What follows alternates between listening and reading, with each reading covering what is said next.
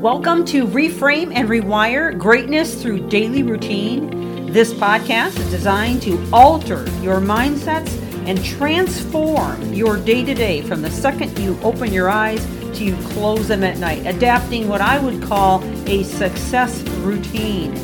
This series is liable to change your life. And it's never the big things that you do, but the littlest things you do every day that make the biggest difference. And now, on to the podcast. Thank you for joining. Welcome back to the podcast as we continue into our second episode of The Trap of Victimism. Victimism truly is a trap. And oftentimes, the trap is something that has been snared against us by someone who has some sort of a complex, or they've been lied to, deceived, uh, or maybe they're hurt deeply. And so they tend to portray that victimism on you in a number of different ways. Now, I want to just remind you of what we covered yesterday in short, um, but we're going to be talking about the psychological uh, effects and consequences we're going to talk about the physical consequences, the social, the, the, the dangerous consequences that come from victim mentalities, vic- victim victimism is what we're calling it. Okay, the types of people who fall into it, how it happens to them, what it looks like step by step, piece by piece, and we're going to talk about how the effects it has on society as a whole. But what I want you to understand is what I said at the end of yesterday when you fall into that, when you accept that victimism, in other words, you choose to allow yourself to be some kind of a victim, whether you're a victim of, you know, uh, uh, you know, some kind of hatred you got on the job, or, you know, and I'd mentioned religion yesterday can often make people into victims. Um, it, it, could be an ethnicity, it could be a part of the world you're from, or maybe even that's the part of town you're from, or whether you're poor or rich or whatever. You can become a victim in all of those areas, and I've seen it happen to every kind of person um, I shared an example yesterday, and the person that I was sharing that example about happened to be a wealthy person that fell into it. So it really doesn't matter whether you have money or you don't have money. It can happen to anybody at any time in their lives. And especially to children as they're trying to learn how to, you know, forge through and, and, and gain identity in life early on, they can become victims and it can last their entire lifetime. I've seen people be victims their whole lives and die in their 70s. What a sad situation sad it's a very sad situation and the the effects are horrible. So this is this is a series for anybody. And i'm i'm i'm absolutely certain that if you listen all the way through you're going to gain something from this either for yourself maybe a certain area in your life that you felt you were a victim or uh, it's going to turn the lights on in an area you didn't even know you were being a victim. Because most of the time victimism is subtle. You don't even realize you're you are playing that victim card again and again and again, whether you play it internally and nobody gets to see it and you're beating yourself up, or whether it, it, it manifests itself on the outside and others get to see it. So we're gonna we're gonna talk about all of that, and I think you're gonna gain a lot from it. So please stay with me.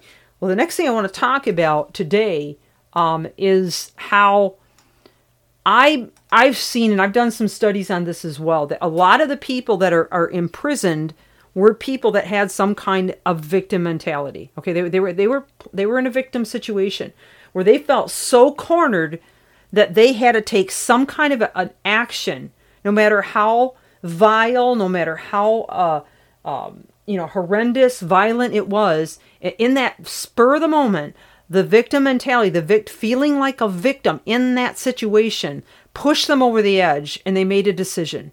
Okay, so I'm talking about everything from, say, a you know a, a, a spat between two family members, where there's a lot of jealousy or hatred about the way they grew up together and how one got more than the other, or whether it's a, a say a married uh, couple and you know it just got to a breaking point where the other person felt so abused and and neglected and didn't feel loved and they snapped or whether it's somebody in society that just feels like they've been, you know, shafted and they constantly feel shafted. And so because they feel that way, the shafting continues and it just can it gets worse and worse until the point where they, they snap and they end up you know stealing or robbing or killing somebody or doing something drastic just not just like they get to a point where they just don't know what else to do but to just take it and then and, and then then the victim mentality never stops. Even after that violent act or whatever it is they've done, then it, it just gets it gets worse for them, especially internally, okay?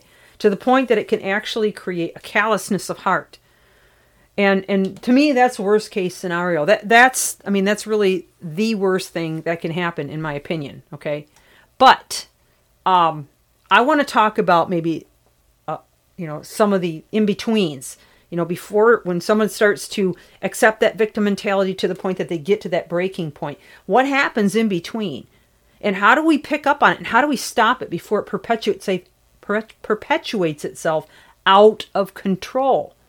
Some of the symptoms you might notice if you have a victim mentality or someone you know has one or they're developing one is they can feel entitled. Um, they can feel um, they're deserving of something that they didn't work for or they didn't earn or they didn't sacrifice for. Um, they can they can become lazy. They can get angry.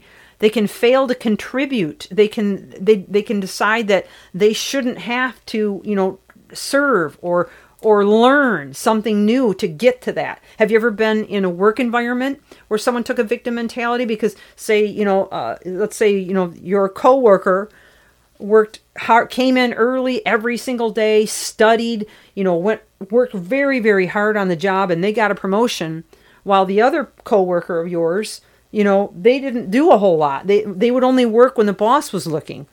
And because they had worked there longer than the other than the first person that got the, the promotion they became jealous and angry and and felt they deserved the promotion when they didn't really actually work for it and they they felt slighted and played the victim because the the one with less seniority or the one that had you know not had employed as long as they had uh, got the promotion when they felt they should have been next in line.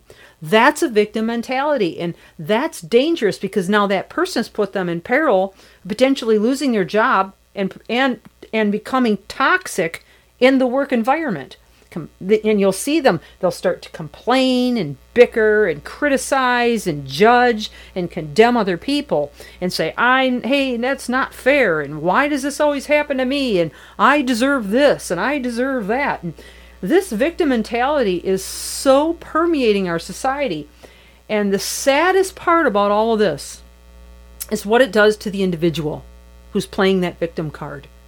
Because they are going to be the most miserable the most unsatisfied, the most upset, angry person. And you all know if you've listened to me for any length of time, the health effects that can have on you, the relational effects. Well, I'm over time again today. I have a lot more to say about this, so we'll come back tomorrow and continue in this series.